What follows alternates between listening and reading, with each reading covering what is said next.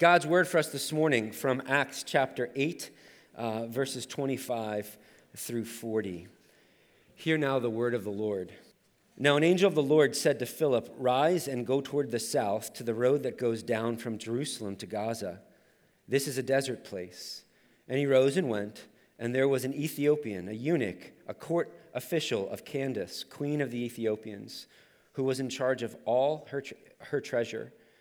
He had come to Jerusalem to worship and was returning seated in his chariot. And he was reading the prophet Isaiah, and the Spirit said to Philip, Go over and join this chariot. So Philip ran to him and heard him reading, the, reading Isaiah the prophet and asked, Do you understand what you're reading? And he said, How can I, unless someone guides me? And he invited Philip uh, to come up and sit with him. Now, the passage of scripture that he was reading was this Like a sheep, he was led to the slaughter, and like a lamb before its shears is silent, so he opens not his mouth. In his humiliation, justice was denied him. Who can describe his generation? For his life is taken away from the earth. And the eunuch said to Philip, About whom, I ask you, does the prophet say this?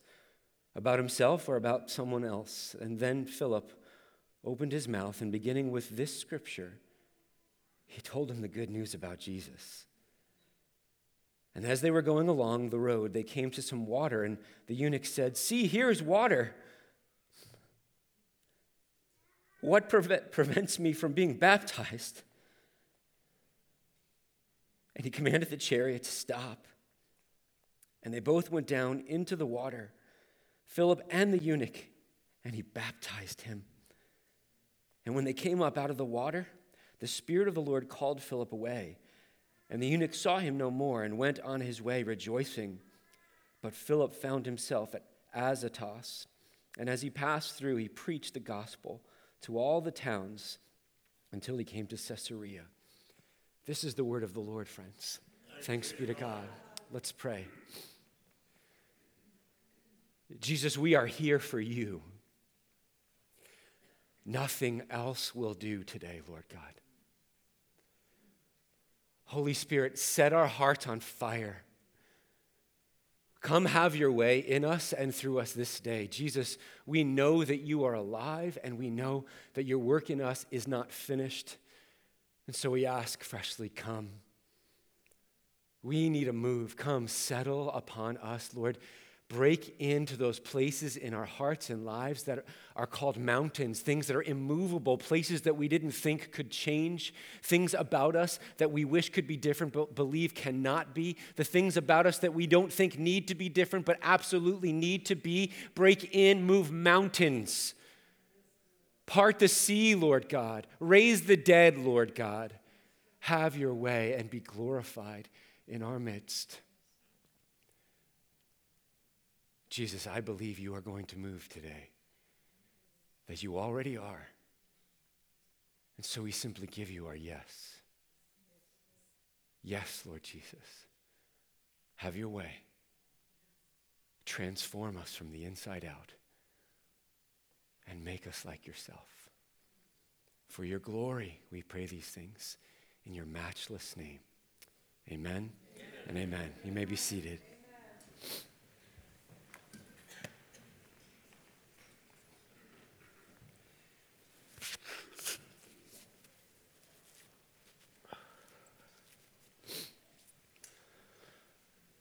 So, who can tell me what this is?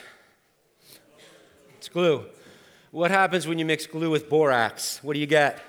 Yes, slime. Slime, disgusting slime, which my daughter absolutely loves. It's actually fun to play with slime for a bit, but then your hands get all weird. But anyway, slime.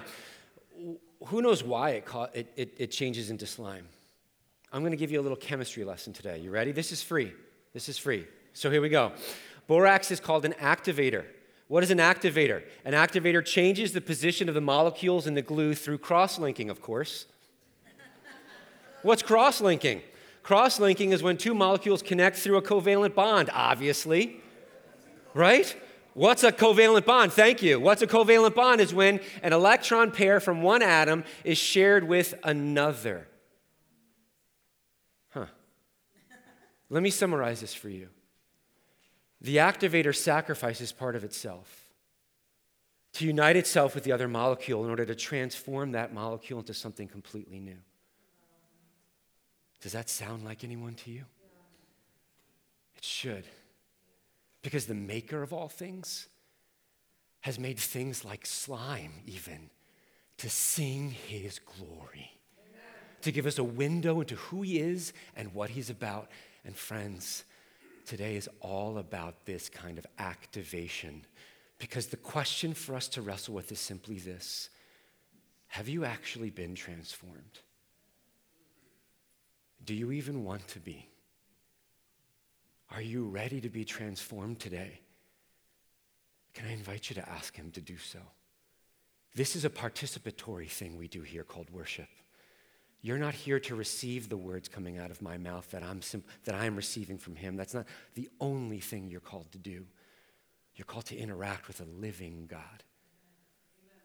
Are you ready to be transformed? If so, can I encourage you just right now, even to whisper, Lord Jesus, please transform me. Lord Jesus, please transform me. That's not an unsafe prayer to ask, but let me, let me encourage you to realize that means change. Wholeness in a very different way. And that's what God's all about. In fact, it's, it's what we've always wanted, but been afraid to ask. What we tend to do in our lives is, is not transformation, it's just mixing. We, get, we make our lives like a big mixing bowl, and when things feel like they're too sweet, we add a little salt. And when things feel like they're too bitter, we add a little sugar. We make it sweeter. We mix it all together, but that doesn't actually change us, it just flavors us. And then we wonder why nothing's different. Are you new, friends? Do you know what it's like to be not less than yourself? I hope you didn't miss that. The glue is not less glue, it's more than glue. It's, it's not less than you, it's more than you, and you're more whole and more sticky in this particular case, right? Maybe not in your case, but when it comes to slime, you sure are. Have you experienced transformation? Because transformation, friends, requires the right activator, and nothing less than Jesus will do. That's where we're going this morning as we continue in our sermon series, where we're unpacking the book of Acts and we're seeing this, this unfolding story of Jesus and what he's accomplished on the cross actually being applied to this thing called the church. And we're seeing this mission of God spread throughout all different people groups that no one thought was going to ever happen or be possible. And Jesus is the one who says, Nothing is impossible for me. And therefore, when you abide in me, nothing is impossible for you. Where's your mountain? Where's your impossible today? Do you know it? Is it in the forefront of your mind? Ask Him to show you, if not, because it's right there that He wants to move today. Our theme is simply this transformation requires the right activator. We're going to look at three points the wrong activator, activation accomplished, and the joy of transformation. So, first point, the wrong activator. As a, a, little bit of an intro here, what we see as our passage begins is that Philip is a guy who has experienced transformation and is experiencing transformation. You're not a, finish, a finished product in Jesus' economy until you're what? Dead. Dead. Right? So, anyone wants to tell you that they've arrived, they're lying to you. You already knew that, but they're lying to you. No one arrives until we are face to face in person with Jesus in heaven. That's when we're done. But Philip has made some huge strides. God, probably better to put it this way God has made some pretty huge strides in Philip. And Philip just keeps giving him his yes. And so you see, our passage begins with Philip hearing from the Spirit of the Lord. The Spirit said to him, Go, go walk down this road. He didn't say why. He didn't say what he was going to do. He just go, walk down this road. So that's discernment. You're hearing the voice of God. Faith is obeying. Faith is taking the risk to step out by faith and say, okay, Lord, I'm going to trust you that something's going to happen here even when I can't see it.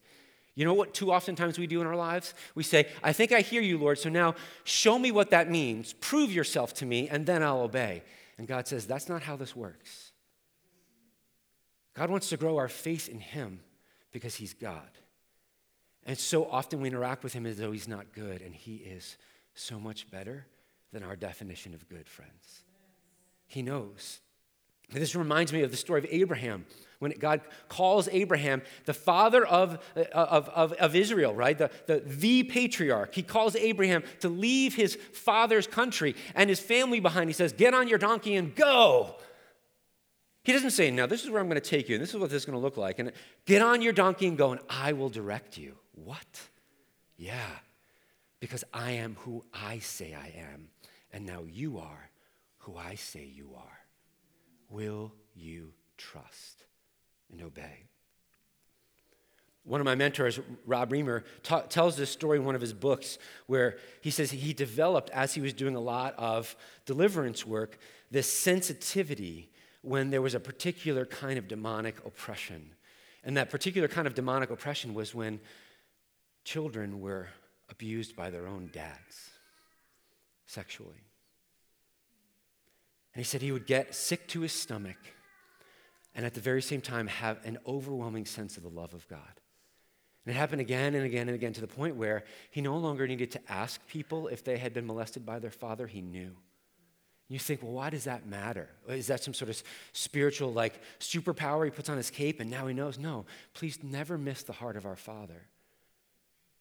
When you've been abused by your dad, and that's the clearest window you have into who you think God is, you think God didn't see, you think God didn't care, and then you show up and God speaks through another father figure that he saw and knows and he's for you, it undermines the trap that the enemy has had you in your whole life.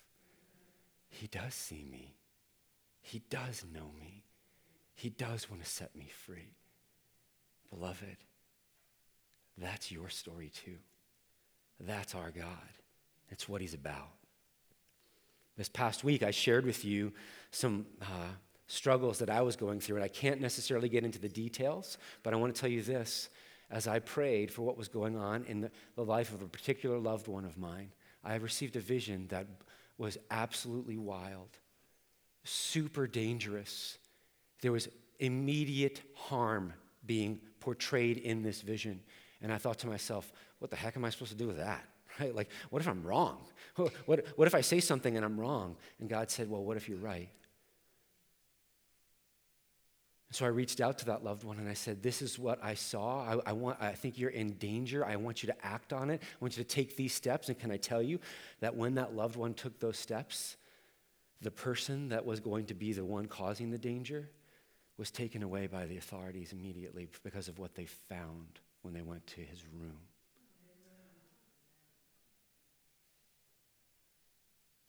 What if I don't say something? Could you imagine if I didn't? Discernment is learning to hear the voice of God, and we're not always going to get it right. He's God, we're not. He's perfect, we're not. But when we hear something, it's taking a step of faith and saying, Lord, show yourself. You, you're in charge, show yourself. And that's what he did. And hallelujah that he did. Amen? So we come upon this main character in this little pericope, this little story that we're looking at, the Ethiopian eunuch. Let me explain to you a little bit about what eunuch means, right? For those of you who don't know, this is a castrated male, right? This is someone who cannot have children. And please hear this when one nation would take over another, there would oftentimes be those who were forcibly turned into eunuchs so they could serve in the court of the king and queen.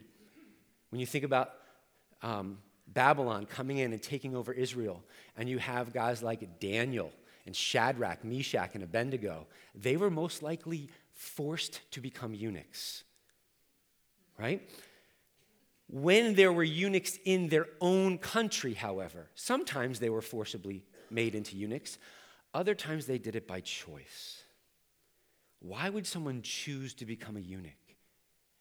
You would choose to become a eunuch because of what that promised you. In particular, it promised you access to royalty. It promised you elevation in your social status. It promised you perhaps hope out of your economic woes. But ultimately, it was a promise that it couldn't keep. Because while it allowed you to get close to royalty, you were only ever a servant. You were never royalty. In fact, the very act of becoming a eunuch guaranteed that you never would be. Because if there's one thing that you need when you're royalty, it's an heir. Do you see the trap that choosing to become a eunuch was causing for this guy in his life? I hope so, because this is a trap that is all over our culture. It's a trap of the wrong activator, if you will. It's saying, if I add this to my life, or in the eunuch's case, take this off of my body, that is going to give me something that I think I need. It's going to transform me into the whole person that I think I want and need to be. Please don't miss this, friends. We do it all the time when it comes to our money. What do we do? We sacrifice and mutilate ourselves, maybe not physically mutilate, but in our hearts and our bodies. We die younger when we overwork and overstress. They have that connection. It's pretty clear that when we're when we're super stressed, heart disease goes up, right? You're like, "Oh, well that's an easy one." Really? Because the promise of money is that you're going to live a nice, long, happy retirement. But if you're sacrificing yourself your entire young years so that you can have a nice, long retirement, has that enabled a long retirement or actually stolen it from you? Do you see? Do you see the trap? It makes a promise and then gives you the exact opposite. What about when it comes to social media? How many followers? I want to be a social media influencer. Really? Have you, have you read any of the stories of their lives and how many of them keep getting killed because of stalkers? That's the life you want? What drives the desire to be a social media influencer? I want popularity. I want to be known. I want to be celebrated. And yet, the more you interact with people on the platforms of social media, guess what you never actually are? Known, loved, appreciated. Those things undermine that because you always have to be the best version of yourself. And you can never actually show what's underneath. Because if you do, you'll get canceled just as fast as you rose to the top. Do you see the trap? I hope so. We see it all over our world, friends, when it comes to power as an activator. I'm not going to show you any gruesome pictures of the people coming out of Ukraine. But I could. Bodies mutilated, families torn apart, all because a particular dictator decided he's going to use power to activate this transformation of him that exalts him as supreme leader. And guess what? It's actually done in his world, in his country, and in the eyes of the entire world. It's destroyed him. It's trapped him in this unwinnable war. No matter what happens, he will always be the villain. Don't you see it? What about when it comes to sex as an activator? You're like, what is that picture? Well, that's a picture of someone in India who belongs to a tribe of an Islam where they practice female genital mutilation. What is that? It's when, please hear this, oftentimes, most of the time, women take seven year old girls and cut their clitoris to shreds. Now, listen, if that's making you uncomfortable, I'm sorry. But I want you to know I'm not doing this for shock value. This happens in our world. And here's the reasoning don't miss this. The reasoning is simple. Because if you can take away that feeling spot, then they'll be more faithful to their husbands when they get older. What? This is the activator for fidelity in marriage? Mutilate the body so that you change the heart? What? If anything, all it does is make you more and more of the very monster and have more and more of the very relationship with the wife that you choose for yourself that you don't actually want. You don't want just a wife who doesn't cheat on you. You want a bride who loves you and adores you and trusts you and with whom you can share some of the sweetest and most passionate moments of life. And yet, living like this sort of sexual violence is the right activator for transformation only ever traps you in the very existence you don't want. Now, if you're following along, you've already guessed where we're going this morning. Because we look at this and we shake our heads and we say, that's horrible. What kind of culture would do that? Do you know the answer to that question? Ours. Our culture would do that. When we say to our teens and our preteens now, if you feel confused on the inside, if there's something wrong on the inside of you that you feel like isn't able to be satisfied with the body you have, here's the, here's the solution mutilate yourself. Cut off your body parts. Become the other gender and live into that. This is Chloe Cole. This was who she was when she decided at 12 years old that she, she called herself a tomboy. She said, I always grew up as a tomboy, but I didn't know what to do with that until I got on Instagram and I started to research things like the trans community. And all of a sudden, my Instagram feed was just full of that sort of stuff, encouraging me down this direction. At 12 years old, she started to take hormone blockers. At 16, she had a double mastectomy. Mutilation.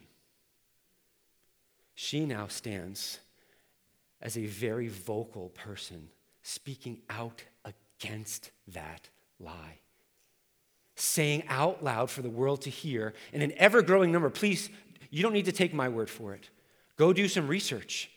The number of teenagers and young adults who are coming out and saying, I've been duped, I've been tricked. I was told that if I make this change, it's to change something inside of me, that if I change the outside, it's to change the inside. It doesn't do that. That's not how this works.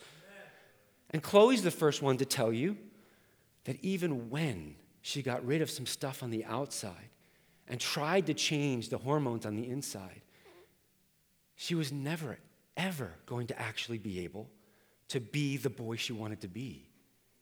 None of her chromosomes were going to change. She was never going to have boy body parts that worked. It's a trap. And it's a trap that you cannot come back from after you've done the mutilation. Why are we talking about this here?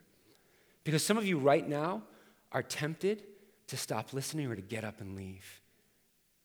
Because you're angry. You think I'm saying something against your friends or maybe against you. And if that's you, can I encourage you to please keep listening? Because this is not anti anything other than the lie. When our culture says this, you dare not, you must not, you can never say anything against this value that we have. That's fascism. That's Nazism. That's dictatorism, if that's even a word. Dictatorship, right? Is that the world that we want to live in? Or if there actually is deception that's hurting lots and lots of kids, how do we dare not say something? How do we dare not say something? When God puts a passage like this in front of us, that is so clearly screaming from the rooftops. This has always been an issue and it's never worked. Johns Hopkins, one of the leading research facilities in the world for decades would not do what at the time they called sex change operations. Do you know why? Because they're the only place that has done long term studies on whether or not, after getting these transformations, they actually work in changing your heart. And you know what they found? The exact opposite. Statistically speaking, it's, it's the same, but you can see the level go up in the rates of suicide, which are more than double the regular population of folks before and then after. It doesn't work. It's the wrong activator. But please keep listening, friends, because there is a right activator. And there are some of us in this room and some of us who have friends from, from, from people in this room that need to know that there's a better direction. But what they need to know first is that they're loved, just as they are, that there's hope just where they are. They are. And that's where we're going, but not before.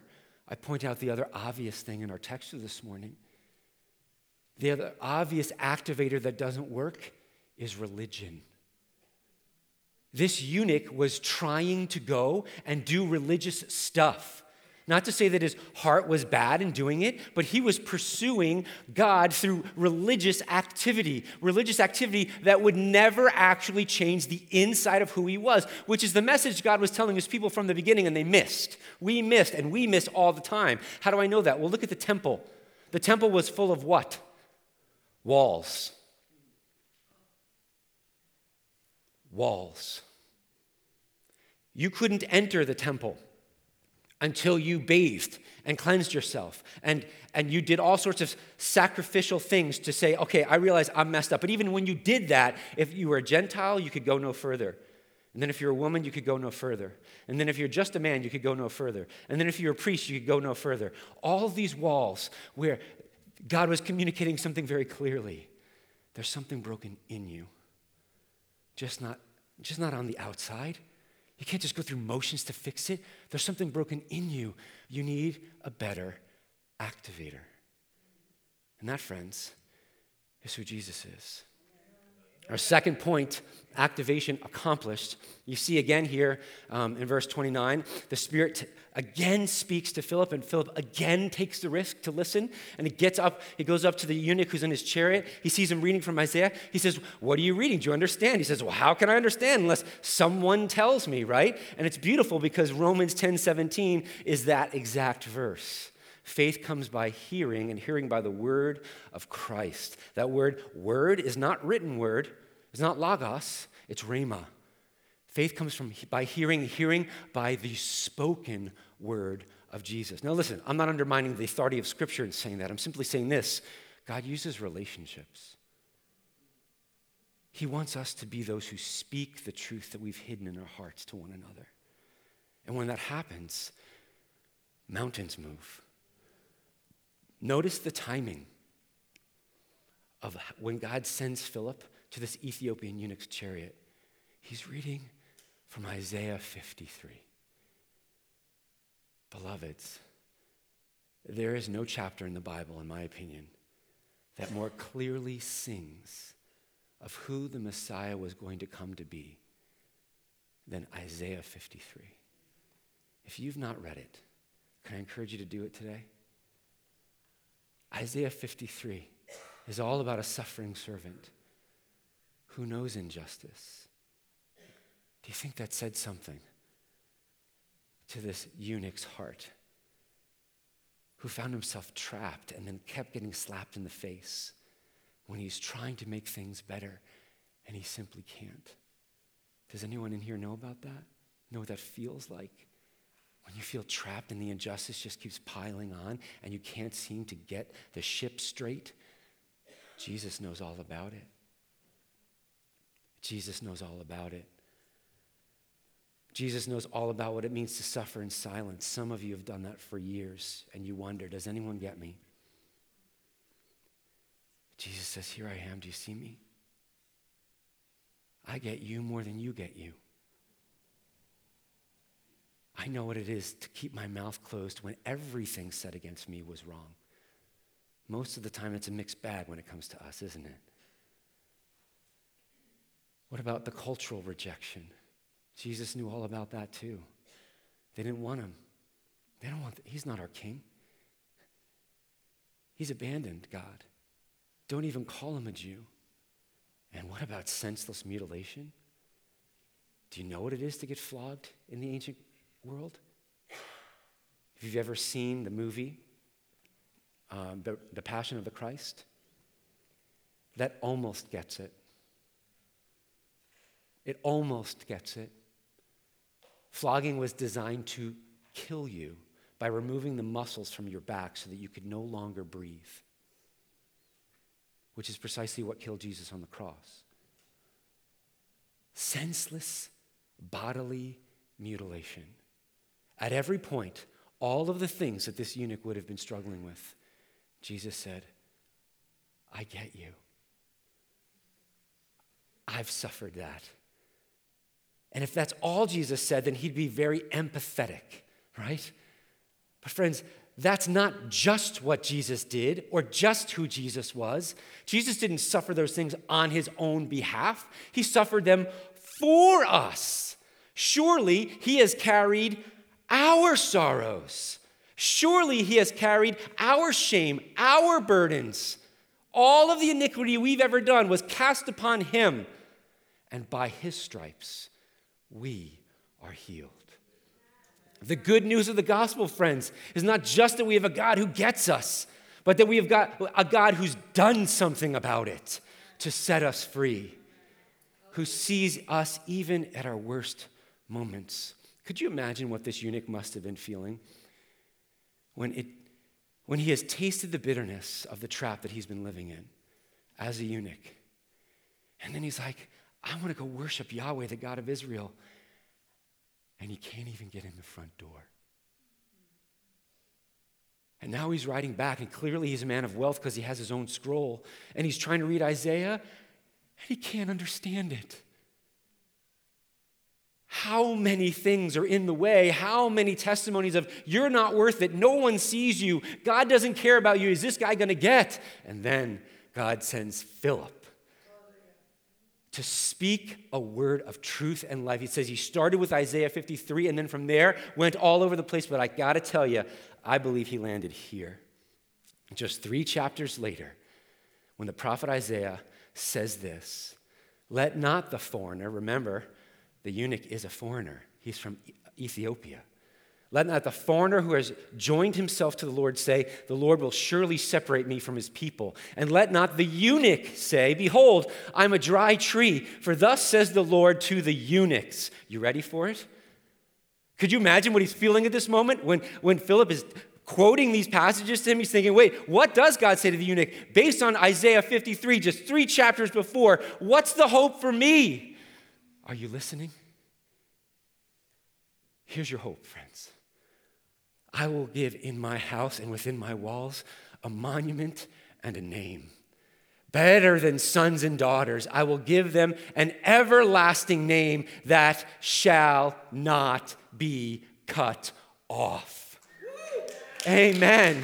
Amen. Do you think that meant something to the eunuch who's walking around with shame because something was cut off? And who realized that he himself was cut off, but by the grace of God. I can see it in you, friends. Many of you know exactly what we're talking about here. If it's not for God's grace, I have no hope. If it's not for God's grace, I can't change. If not for God's grace, I would, I would think that nobody sees me or sees my friend. I hope you hear today that God not only sees you, and your friend, but has done something about it. He's felt your pain, He's experienced your burden, He knows the shame, and He's the one who's taking it from you to give you a much better ending to your story. If you are struggling on the inside, we're going to have an opportunity in a few minutes for, for there to be prayer. Can I encourage you not to leave this place, especially if you're angry? Because you know what anger is? Anger is our attempt to control something we cannot control. And if you're upset because, oh my gosh, the things that this guy said are transphobic, if that word entered your mind, can I encourage you to realize you've been drinking the Kool Aid?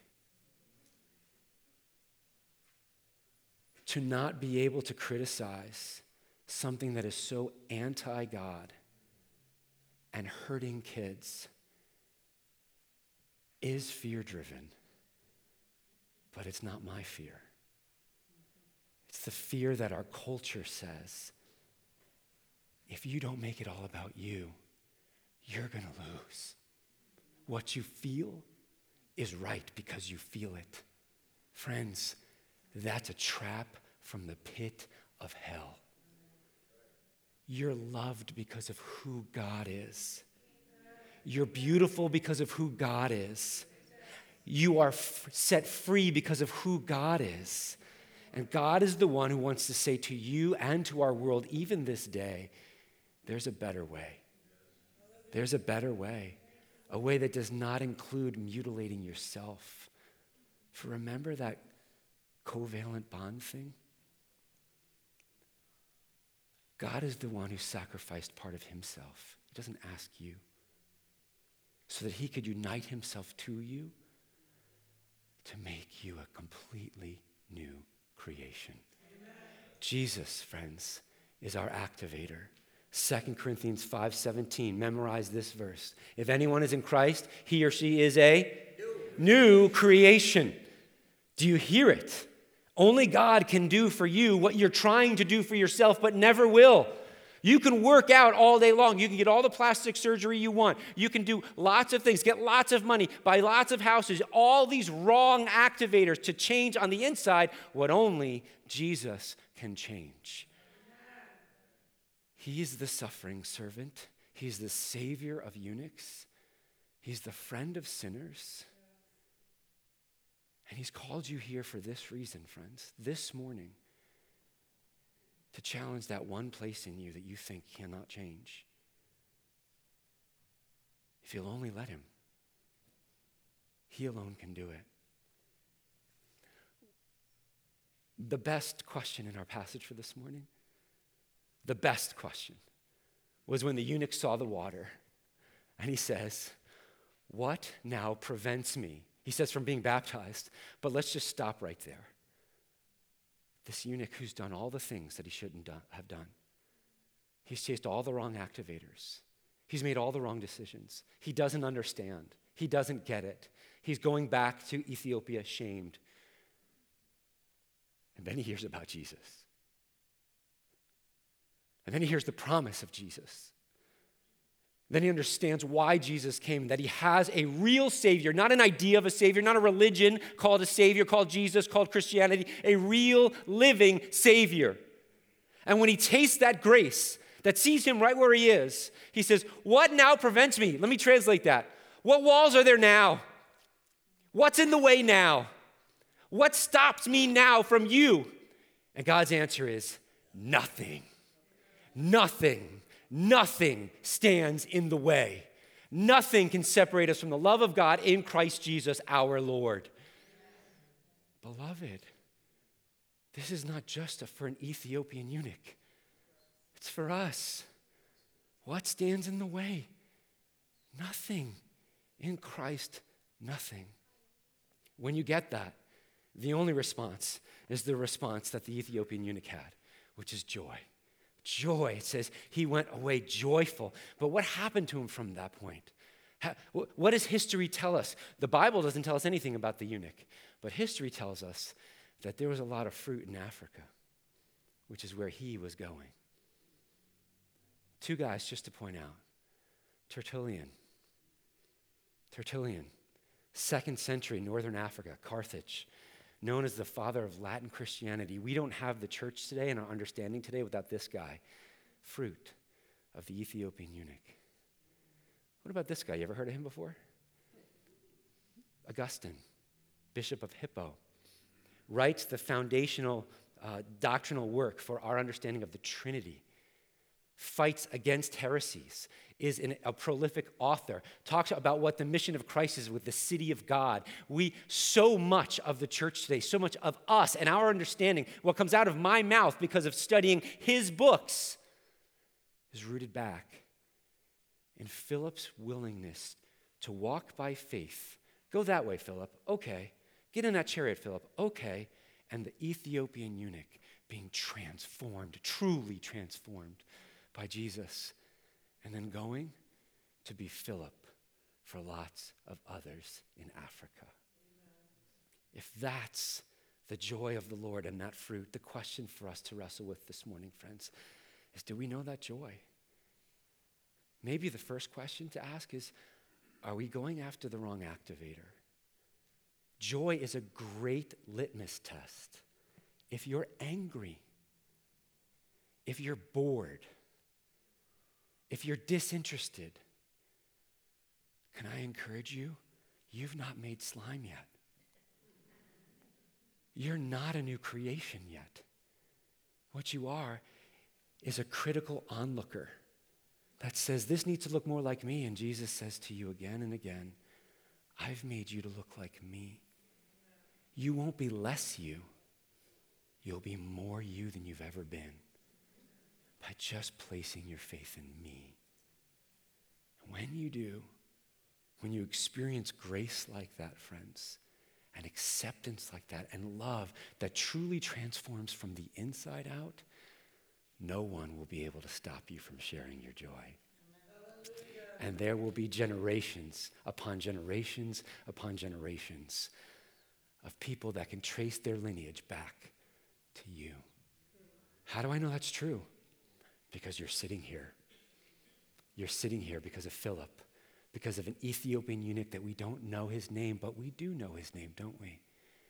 I will give them a new name, an everlasting one Christian, follower of Christ, little Jesus, little Christ. We know his name. It's the one we share, and it's the only one that can actually set us free. Where are you this morning, friends? You weren't expecting this, were you? I wasn't either until about the middle of the week. And I was like, oh no, this is what you want me to talk about? Yeah, this is what I want you to talk about. I said, okay, Lord, wherever you want to take me. Do you know how much sleep I got last night? Not much. You know why?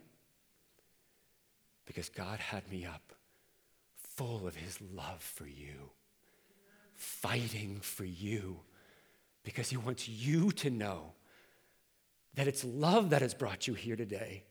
And it is love that sends you from this place. And it is love that sets you free from those lies. It is not judgment. It is not criticism. It is not shame. Those are the weapons of the enemy. Love is who brought you here today. He wants to heal you from the inside out if you'll only let him. Let's pray.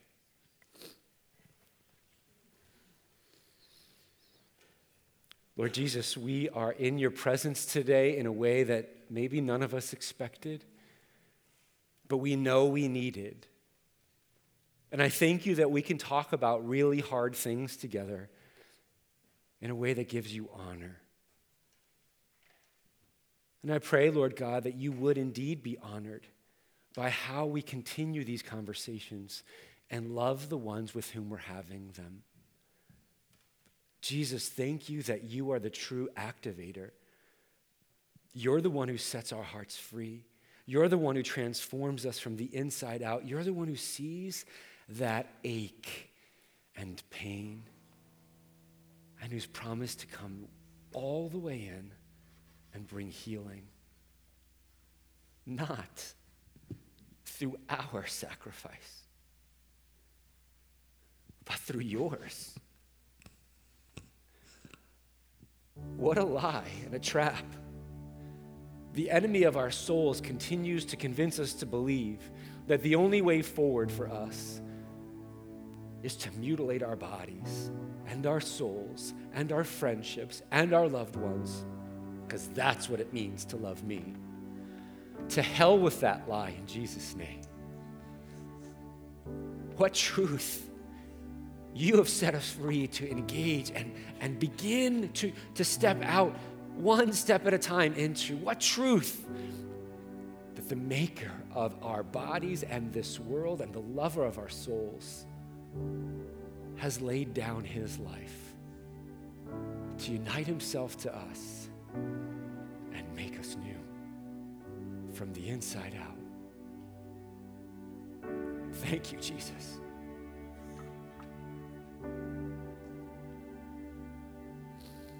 Thank you, Jesus.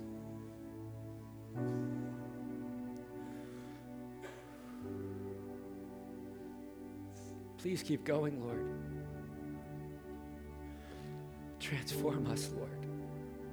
Show us those activators that are lies and traps. Set us free this day. Move mountains, Lord God. Move mountains.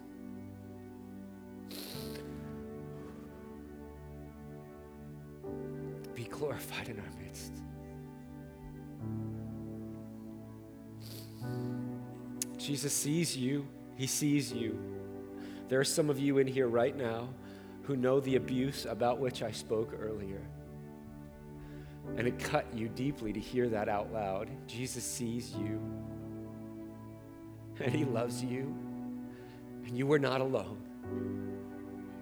He wants to heal you today. Let Him in. Bring Him in. Lord Jesus, tenderly step in. There are some of you here today that are angry that we would dare talk about this because you've seen your friends get hurt or you yourself have gotten hurt. And Jesus wants to remind you that He's not the one who's hurt you,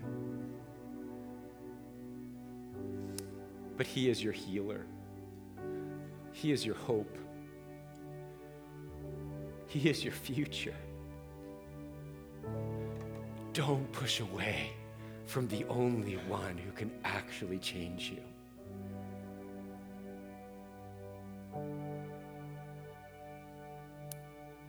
Abba, we choose trust today. We need your fatherly tenderness to, to draw near and to minister to broken hearts, to set captives free, to give us hope and direction for our friends and family.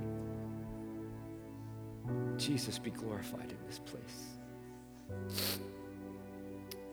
Thank you for how you love us. You don't stop. You don't stop. And I am so glad you didn't. And you don't. Please keep going, Lord Jesus. Thank you, Lord. Thank you, Lord.